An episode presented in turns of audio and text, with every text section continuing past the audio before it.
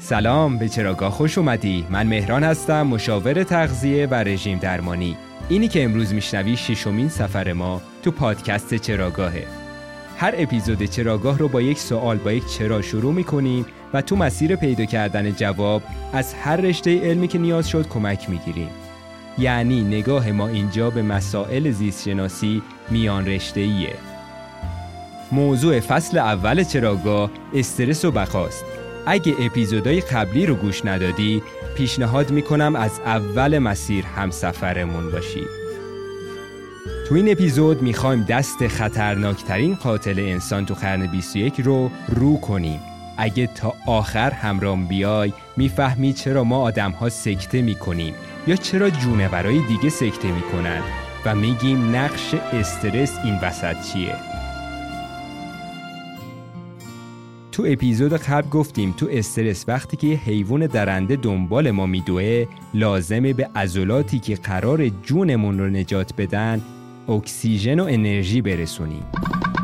اگه هدف فرار کردنه به عضله پا و اگه هدف جنگیدنه به عضله دستامون باید سوخت برسونیم. پس لازم ضربان قلب و فشار خون بره بالا تا به عضله که داره ورزش می‌کنه سوخت رسانی کنیم. اما تمام این کارها خوبه که جونمون رو نجات میده. می‌تونیم از چنگ حیوانایی درنده فرار کنیم. پس چرا میگیم استرس باعث بیماری قلب و عروق میشه؟ خب مثل همیشه مشکل از اونجا شروع میشه که استرس زیاد تکرار بشه. اگه هر شب با دوستات میری بیرون شام بخوری با شیر، خرس یا سگهایی که پاچه می‌گیرن مواجه بشی اینجوری زندگیت همش با حوادث پیشبینی نشدنی میگذره. می‌دونی منظورم چیه دیگه؟ منظورم اتفاقهاییه که نه می‌تونی پیشبینیشون کنی نه هیچ کنترلی روشون داری.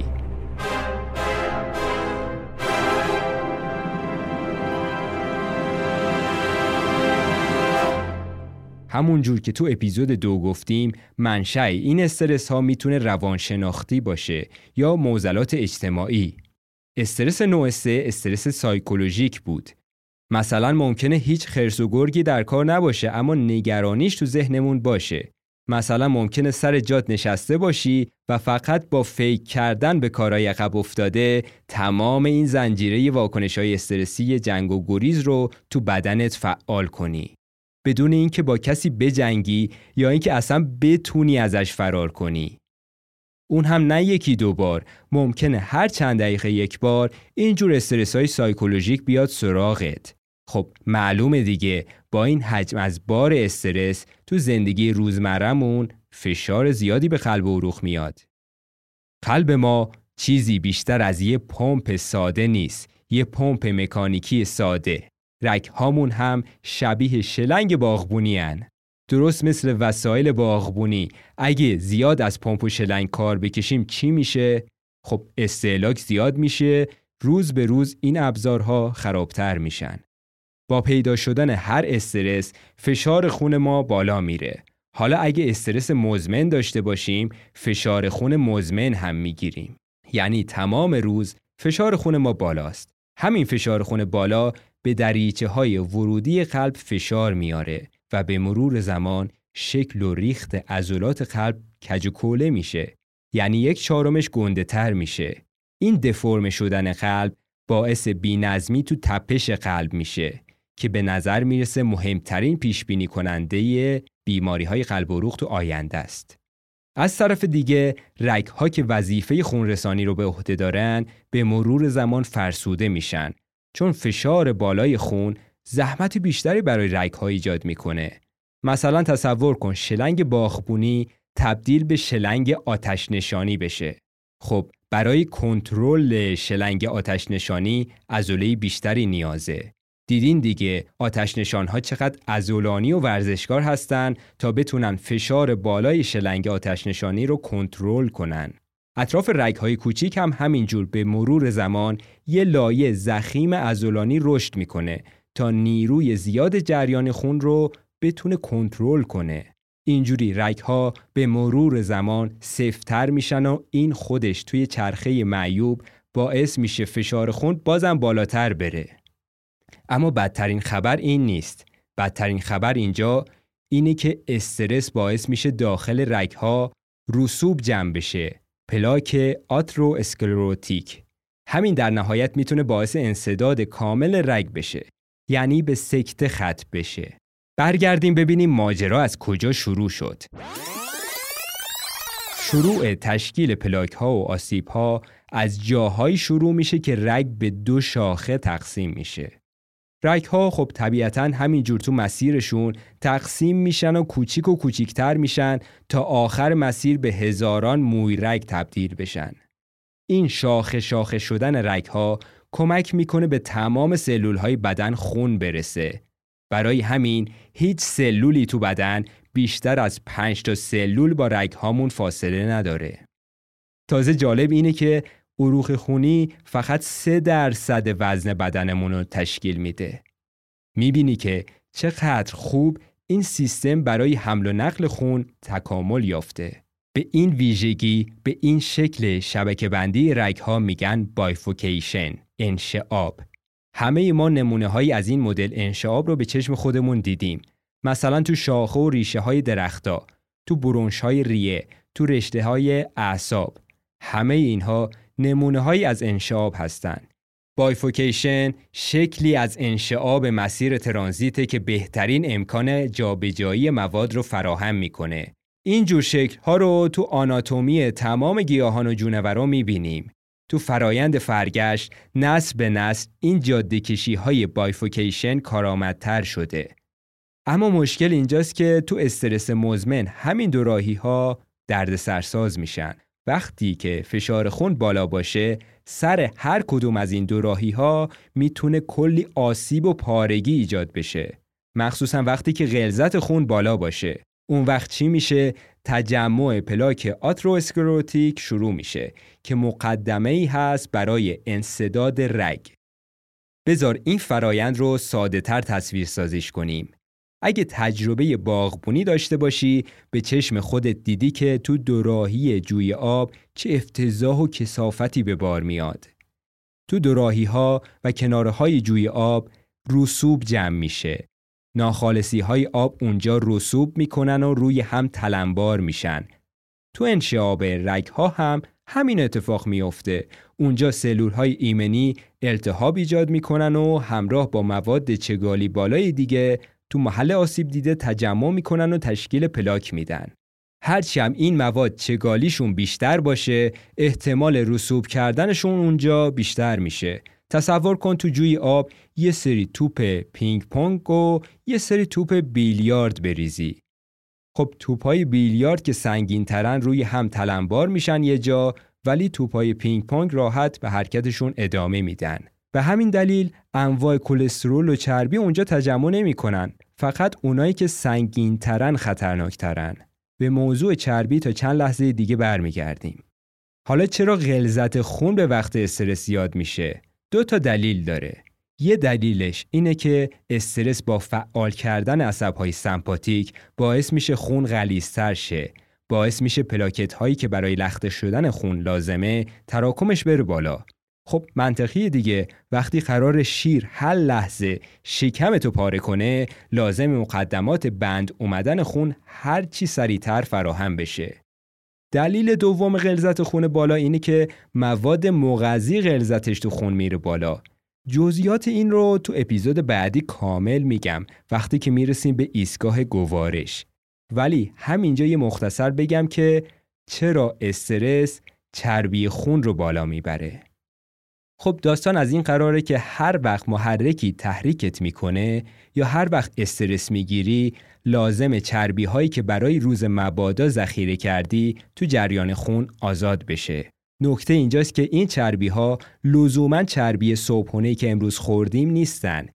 اینها چربی های ذخیره شده تو انبارهای بدن خودمونه که تو جریان خون آزاد شدن. مثلا چربی های شکم و پهلو. این چربی ها در کنار گلوکوز و کلسترول بد و کلی مواد دیگه وارد جریان خون میشن. بعد تو مسیرشون سر هر کدوم از دوراهی ها یا دیواره رگ های آسیب دیده التهاب ایجاد می‌کنن. اونجاها سلول های سیستم ایمنی تجمع می‌کنن و تمام اون مواد مغذی در کنار همدیگه جمع میشن و سلول های فوم رو می‌سازن. چرا میگم بهش فوم؟ چون زیر میکروسکوپ ظاهری شبیه فوم یا کف داره. این فوم ها می‌تونن رگ ها رو مسدود کنن. پس استرس احتمال تشکیل اینجور رسوبات رو زیاد می‌کنه. اگه رسوب زیاد شه ممکنه مسیر خونرسانی کامل مسدود شه. اگه مسدود شدن رگ تو بخشای پایینی بدن اتفاق بیفته چی میشه؟ به وقت راه رفتن درد شدیدی تو پاهامون حس می‌کنیم. این دردای شدید نتیجه کمبود اکسیژن رسانی و خون رسانی به عضلاته. اما تو شرایط بدتر ممکنه این رسوبات رگهای خونرسان به خود قلب رو مسدود کنن. اینجوری قلب ما از کمبود انرژی و گرسنگی دادش در میاد. یعنی حمله قلبی، یعنی سکته. ممکنه اینقدر اوضاع وخیم بشه که قلب از گرسنگی بمیره. یعنی ایست قلبی، انفارکتوس قلب و مرگ. یه احتمال دیگه که دلیل اکثر حملات قلبیه اینه که این توده رسوبات ممکنه با فشار خون بالا شکافته بشه و از دیواره رگ کنده بشه. همینجور تو جریان خون حرکت کنه بره برسه یه دوراهی دیگه اونجا گیر کنه و جریان خون رو اونجا بلوکه کنه. درست مثل یه گلوله موه که تو چاه گیر کرده. به این آرزه میگن آمبولی. حتما اسمش به گوشت خورده. پس این توده لخته خون یا ترومبوز می‌تونه آمبولی بشه جابجا شه بره یه جای دیگه تو مسیر گردش خون رو مسدود کنه. ممکنه این گلوله برسه به عضو حساسی مثل رگهای خونرسان قلب که باعث سکته قلبی میشه و اگه رگهای خونرسان به مغز رو مسدود کنه باعث سکته مغزی میشه. وقتی یه لخته خون راه خونرسانی به مغز رو مسدود کنه خب معلومه دیگه سلول های مغز از گرسنگی میمیرن.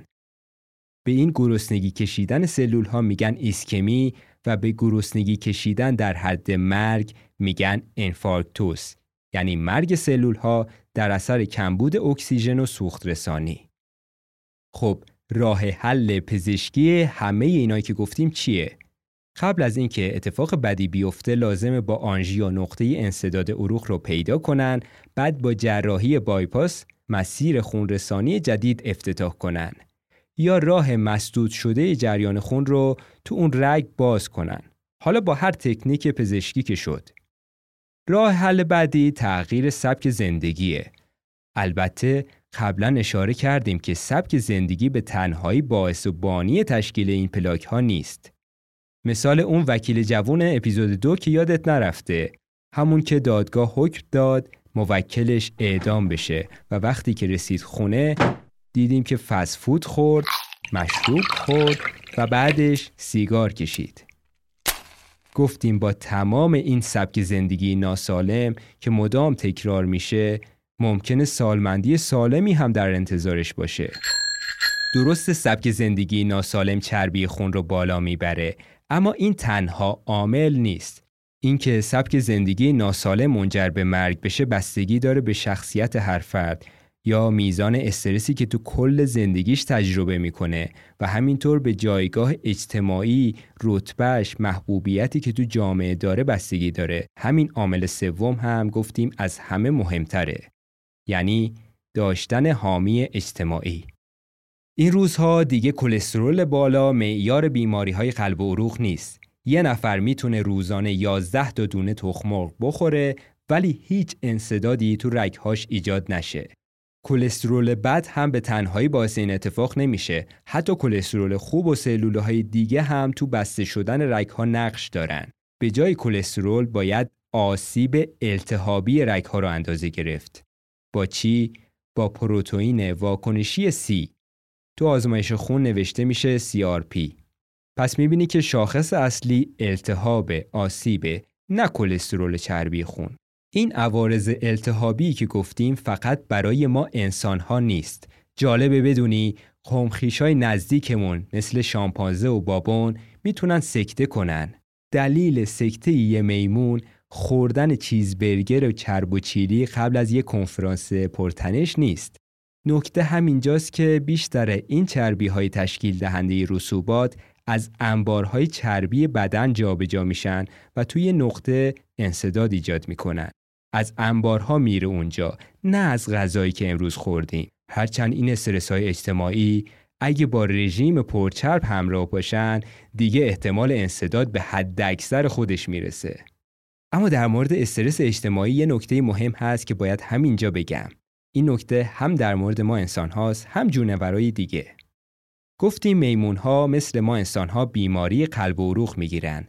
اما نه همه میمون ها اون میمون هایی سکته می‌کنن که تو سلسله مراتب قبیله ایشون جایگاه اجتماعی پایینتری دارن یعنی قشر فرودست. یا ممکنه برعکس اونایی در خطر باشن که رتبه اجتماعی بالایی دارن یعنی از فرادستان هستن ولی به دلایل سیاسی اجتماعی قبیلشون جایگاهشون بی شده. نظام سلسله مراتبی قدرت اونجا پایدار نیست. تو این نظام ها هر لحظه ممکنه سقوط کنن و یکی دیگه بیاد جاشونو بگیره. یکی دیگه بیاد آلفا بشه. پس وقتی یه رئیس بیکفایت باشی همیشه باید استرس داشته باشی.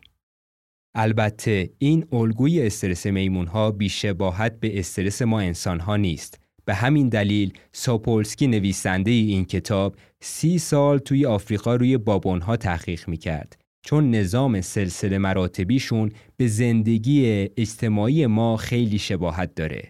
شباهت دیگه زندگیشون با ما اینه که اوقات فراغت زیادی دارن. پس هم نشینی های طولانی مدت با هم دیگه دارن و تو این دور همی ها طبیعی دیگه دمار از روزگار همدیگه در میارن.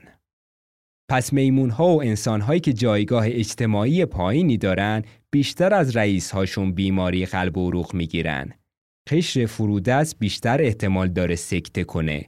یا از طرف دیگه رئیس های پیر و بد اخلاق و به درد نخور سکته می‌کنن چون می‌دونن لایق این جایگاه نیستن. چون حس می‌کنن جونورایی لایقتر از خودشون مدام دارن تهدیدشون می‌کنن. اینجوری همیشه باید از اونا بترسن و منتظر براندازی باشن. تو جامعه با سلسله مراتب ناپایدار و متشنج خشونت هم به حد اکثرش می‌رسه. چون برای حفظ قدرت نیاز به اعمال خشونت زیادی هست و از طرف دیگه استرس خودش می‌تونه باعث بشه ترس زیاد بشه. ترس هم زیاد شد باعث میشه که واکنش تکانهی خشونت آمیز هم زیاد بشه. این رو تو اپیزود چرا از بیگانه ها میترسیم توضیح دادیم. در کل یک جامعه که سلسله مراتب پایدار نداشته باشه جامعه سالمی نیست. این رو تو تاریخ حکومت‌های ما انسان‌ها هم می‌بینیم. جامعه ای مثل ایران اینقدر دستخوش دیگرگونی های سلسله مراتب بوده که چند هزار سال هر کی رأس قدرت بوده ترس براندازی رو بیخ گوشش احساس کرده. از همین جهت هدف یعنی حفظ نظام هر وسیله ای رو توجیه کرده. حتی گاهی پیش میاد دیگه شاه فرزند خودشو می‌کشه از ترس اینکه رتبه اول رو اون تصاحب کنه. پس نامبروان بودن خوبه اما فقط توی جامعه با ثبات. حالا چاره چیه؟ اینکه وقتی به دنیا اومدیم جامعه با تری انتخاب کنیم و سعی کنیم تو خونواده فقیر به دنیا نیاییم. اما از شوخی گذشته الان چه کاری از دستمون برمیاد؟ خب به عنوان مشاور تغذیه همینجا لازمه بهتون هشدار بدم که به اشتباه از این حرفا نتیجه نگیری که سبک زندگی سالم این وسط اهمیتی نداره. وقتی به راهکارهای مقابله با استرس برسی می‌بینی که اتفاقا چقدر همینا می‌تونه مفید باشه یا خیلی وقتا تغییر سبک زندگی تنها کاریه که برای مقابله با استرس از دستمون برمیاد. چون مثلا وقتی شخصیت روانشناختی تایپ A داشته باشی یعنی مدام خودتو با بقیه مقایسه کنی همش می‌خوای نامبروان باشی درگیر کمالگرایی شدی یا ممکنه درگیر پرهیز، اجتناب، وسواسهای مختلف شده باشی یا حتی ممکنه الان تو جامعه داری زندگی می‌کنی که از چپ و راستت استرس میاد سراغت. تازه بدتر از همه وقتی با همه این فشاری که اجتماع روی شونه هامون گذاشته کسی رو هم نداشته باشیم که سرمون رو بذاریم روی شونه هاش گریه کنیم دیگه این جور وقتا باید به همدیگه تبریک بگیم. چون تنها نیستیم. این یک درد مشترکه. خیلی از ما یه روز همین درد مشترک رو به درد قفسه سینه تبدیل می‌کنیم سکته می‌کنیم میمیریم. خب با این خبر هیجان انگیز وقتشه برگردیم سراغ سوال اصلیمون. چرا سکته می‌کنیم؟ یه دلیلش اینه که ممکنه رگهای سوخت رسان به قلب مسدود بشه. این هم کار یکی دو روز نیست. روندش سالها پیش شروع شده ولی ممکنه ببینیم یه نفر خیلی سالم به نظر می‌رسه ولی یه دفعه ایست قلبی می‌کنه. اینجور وقتا تو کالبد شکافی مشخص میشه که تو رگها کلی رسوب جمع شده. اون هم بعد از سالها استرس مزمن و سبک زندگی ناسالم. پس می‌بینیم که اونقدرها هم این مرگ ناگهانی نبوده. تو اینجور وقتا استرس حاد و لحظه ای ممکنه خودش به تنهایی باعث مرگ بشه. مثلا یه محرک ساده که حتی فکرش هم نمی کنی مثل تو جمع حرف زدن، مصاحبه کاری یا وقتی که آسانسور خرابه و مجبوری از پله ها بالا بری همه اینها می‌تونه کار رو برای همیشه تموم کنه. البته گاهی پیش میاد که یه نفر هیچ پیشینه بیماری قلب و عروق هم نداره و تو کالبد شکافی هم هیچی دیده نمیشه ولی خب با یه هیجان و احساس شدید سیستم سمپاتیکش یه خطای جبران نشدنی مرتکب میشه. تو هیجان شدید عاطفی ممکنه دو تا سیگنال انقباضی ناهماهنگ به قلب فرستاده بشه که همین باعث بینظمی تو انقباض قلب میشه. اصطلاحاً به این مرگ ناگهانی میگن فیبریلاسیون. اما نکته مهمی که اینجا می‌خواستم بهت بگم اینه که همیشه استرس مواجه شدن با خبر بد نیست. ممکنه یه خبر خوش یا هیجان انگیز باعث مرگمون بشه. مثلا خبر خوشی مثل برنده شدن چند میلیون دلار تو لاتاری. شنیدن خبر هیجان انگیز یا سورپرایزهای اینجوری ممکنه یه دفعه بی خبر باعث ایست قلبی بشه یا حتی مورد دارین طرف در حال سکس تو لحظه اورگاسم سکته کرده مرده. شاید با خودت بگی حداقل وقتی مرد خوشحال بود. اما نکته جالبش دقیقا همینجاست. فرق نداره چقدر خشمگین باشی یا چقدر خوشحال. تو هر دو حالت سیستم خونرسانی وظیفش یکسانه. برای سیستم قلب و عروق هیچ فرقی نداره که ما هیجان زده باشیم، سرخوش باشیم، غمگین، خشمگین یا حتی ممکن از ترس خودمون رو خیس کرده باشیم. همه اینها تعادل آلوستاتیک یکسانی نیاز دارن. عشق و نفرت برای قلب معنی یکسانی داره. با اینکه از نظر سیستم عصبی اینا احساسات کاملا متضادی هستند ولی از نظر سیستم گردش خون هیچ تمایزی بینشون نیست. به قول الی ویزل نویسنده برنده نوبل و نجات یافته از هولوکاست مخالف عشق نفرت نیست. مخالف عشق بیتفاوتیه. الانم به زبان فیزیولوژی داریم می‌بینیم که چقدر حرف حساب زده ایشون. دوباره جملهش رو تکرار می‌کنم. مخالف عشق نفرت نیست. بیتفاوتیه.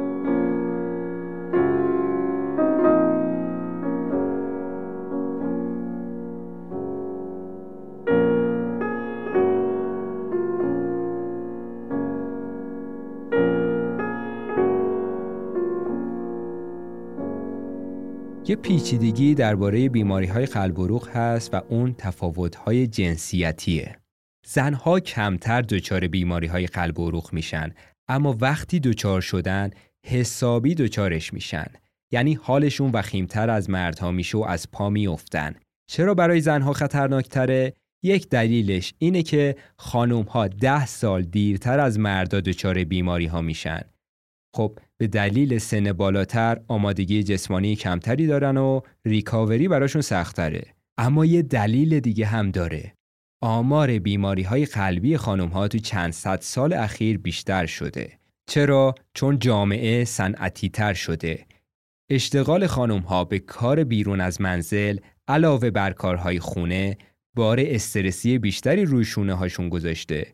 یعنی افزایش احتمال تشکیل پلاک و مسدود شدن رگ ها این خودش نشون میده که بچه دار شدن خانم های شاغل بار چندانی روی دوش شوهراشون نمی‌ذاره. باز هم بیشتر کارهای خونه رو مادر انجام میده. و از طرف دیگه اشتغال زنان به خودی خود استرسزا نیست. فقط وقتی استرسزاست که تو محل کار با بدرفتاری و رفتار تبعیض آمیز جنسیتی و طبقاتی روبرو میشن. توی جامعه ایدئال و برابر مثل این کشورهای اسکاندیناوی این عوارض استرس به حداقل می‌رسه حتی تو میمون ها هم می‌بینیم که میمون های ماده رأس سلسله مراتب کمترین آمار سکته رو دارن. اما استرس چجوری خطر بیماری های قلب و عروق خانم ها رو بالا می‌بره با همون مزنونین همیشگیمون. یک تحریک الکتریکی بیش از حد سمپاتیک دو ترشح بیش از حد هورمون کورتیزول و حالا عامل سوم کمبود هورمون استروژن. استروژن هورمون جنسی زنانه است. اثر آنتی اکسیدانی داره. از تشکیل پلاک و انسداد عروق پیشگیری می‌کنه و کلی خاصیت دیگه داره که متاسفانه بعد از یائسگی خانم ها از این هم خاصیت محروم میشن. مثلا دچار بیماری های قلب و عروق میشن یا چاقی شکم و پهلو پیدا می‌کنن آلزایمر و پوکی و استخوان می‌گیرن همه این مریضی ها تو خانم ها سرعت می‌گیره. خب چاره چیه؟ فعلا هیچی. یعنی نمیشه تو یائسگی هورمون درمانی و تزریق استروژن انجام داد؟ نه. الان دیگه این شیوه هورمون درمانی منسوخ شده. چون چرخه هورمون های زنانه خیلی پیچیده تر از این حرفاست که با یه دستکاری ساده بشه درمانش کرد. البته استروژن از سن پایینتر نقش محافظتی ایجاد می‌کنه. از تشکیل پلاک و انصداد عروق پیشگیری می‌کنه درمان نمی‌کنه. پس نکته اینجاست که خانمی که جوانیش تو استرس مزمن سر شد ترشح استروژن هم به دلیل صرف جویی تو بودجه بیشتر وقتا کنسل شده. اینجوری که خطر بیماری قلبی تو سالمندیش افزایش پیدا می‌کنه. بگذریم بریم سراغ آخرین خبر بد. تو بخش آخر می‌خوام از قدرت افکار و باورها روی قلب و عروق بگم. ممکنه بهت تلقین کنن که میمیری و تو هم باور کنی و واقعا بمیری. یعنی تلقین اینقدر می‌تونه جدی و کشنده باشه. یه چیزی تو مایه های فیلم Inception به کارگردانی کریستوفر نولان. بله این امکان پذیره. علم ثابت کرده که باور می‌تونه ما رو بکشه. مثلا توی مورد خاص تو دانشگاه هاروارد اومدن روی عجیب ترین مورد مرگ تحقیق کردن و دیدن که مرگ ودو واقعیت داره. حالا چی هست این مرگ ودو؟ مرگ ودو یه روش اعدامه. مرموزترین روش اعدام تو تمام تاریخ بشریت. ودو همون عروسک هایی که شمن یک قبیله برای تنبیه یکی از افراد قبیله ازش استفاده می‌کنه. اینجوری که جناب جادوگر میره یه سوزن داخل عروسک فرو می‌کنه بعد اون طرف متهم خودش یهویی میفته میمیره. یه تیم تحقیقاتی از دانشگاه هاروارد روی این موضوع تحقیق کردن ببینن جریان چیه. رفتن تو این قبیله ها مطالعه میدانی کردن و آخر هم نفهمیدن جریان چیه. یه تئوری پیشنهادیشون این بود که پاراسمپاتیک اینقدر فعال میشه که دیگه قلب نمیتپه. یه تئوری دیگه این بود که اینجور وقتا سیستم سمپاتیک دیوونوار تحریک میشه. یعنی در اثر تلقین فقط با قدرت باور سیستم سمپاتیک به قدری می‌تونه تحریک بشه که قلب به سمت ایسکمی و فیبریلاسیون پیش بره تا جایی پیش بره که قلب از گرسنگی بمیره. این دانشمندها تو نتیجه مقاله نوشتن که همینطور که باورها می‌تونن شفا دهنده باشن ممکنه همونقدر کشنده باشن. تو اپیزودهای قبلی در مورد اثر دارونما یا اثر شفابخش تلقین گفتیم. این هم یه مثال منفی و برعکسش. می‌بینی که تلقین می‌تونه ما رو به این باور برسونه که داریم میمیریم یعنی استرس می‌تونه در این حد سریع و یک باره باعث ایست قلبی بشه. خب سفر علمی امروزمون به آخر رسید. گفتیم که قلب و عروق مثل پمپ آب یا شلنگ باغبونی اگه ازش زیاد استفاده بشه خراب میشه و مریض میشیم. البته گفتیم کلی استثنا وجود داره و این مریض شدن بستگی به کلی عامل دیگه داره. مثلا دو تا همخونه رو می‌بینیم که تغذیه و سبک زندگیشون کاملا شبیه همدیگه است و شغل و جایگاه اجتماعی و کل استرس های اجتماعیشون هم دقیقا مثل همدیگه است ولی با همه این شباهت ها یکیشون فشار خون و بیماری قلب و عروق می‌گیره ولی اون یکی سالم میمونه. یعنی ممکنه تجربه یکسانی از پسی بلندی های مسیر زندگی داشته باشیم اما یکیمون تو جوونی سکته کنه اون یکی تو 80 سالگیش تو مسابقه ماراتون شرکت کنه. چی باعث بانی همه این تفاوت ها تو سرنوشت انسانه؟ این بستگی به شخصیت روانشناختی ما داره. تو اپیزودهای قبلی مختصر بارها بهش اشاره کردیم اما تو اپیزودهای بعدی مفصل میریم سراغ این تیپ های شخصیتی. خبر بد اینه که شخصیت روانشناختی ما حتی از سبک زندگی، تغذیه، سیگار کشیدن، مشروب خوردن، ژنتیک و کلی ریسک فاکتور دیگه تأثیر گذارتره. خبر خوب هم اینه که این شخصیت روانشناختی سرنوشتی نیست که روی پیشونیمون نوشته شده باشه. یعنی می‌خوام بگم میشه با یه سری تمرین ها تغییرش داد. میشه تو جامعه پر از خطر و شیر و سگهای درنده که پاچه می‌گیرن زندگی کنی ولی اجازه ندی این استرس ها بهت آسیب برسونن. به این راهکارها تو اپیزود آخر این مجموعه سریالی می‌رسیم. چیزی دیگه تا آخر راه نمونده. خوشحالم که این اپیزود رو تا آخر گوش دادی و با من همراه و همسفر شدی. منابع من تو این اپیزود فصل سوم کتاب چرا گور خرها زخم معده نمی‌گیرند بود. این کتاب به تازگی به فارسی ترجمه شده. منبع دیگه چند فصل از کتاب رفتار از همین نویسنده بود یعنی آقای رابرت ساپولسکی.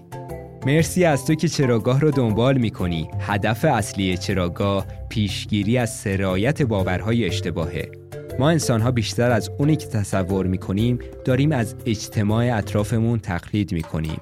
پس اگه خطایی تو صحبت هم پیدا کردی کامنت بذار تا اشتباه هم رو هرچی سریعتر جبران کنم. پادکست چراگاه رو می‌تونید تو Spotify، Apple Podcast، Google Podcast و خلاصه تمام اپلیکیشن های پادگیر پیداش کنید بهترین حمایت از چراگاه اینه که دوستات رو به چراگاه دعوت کنی.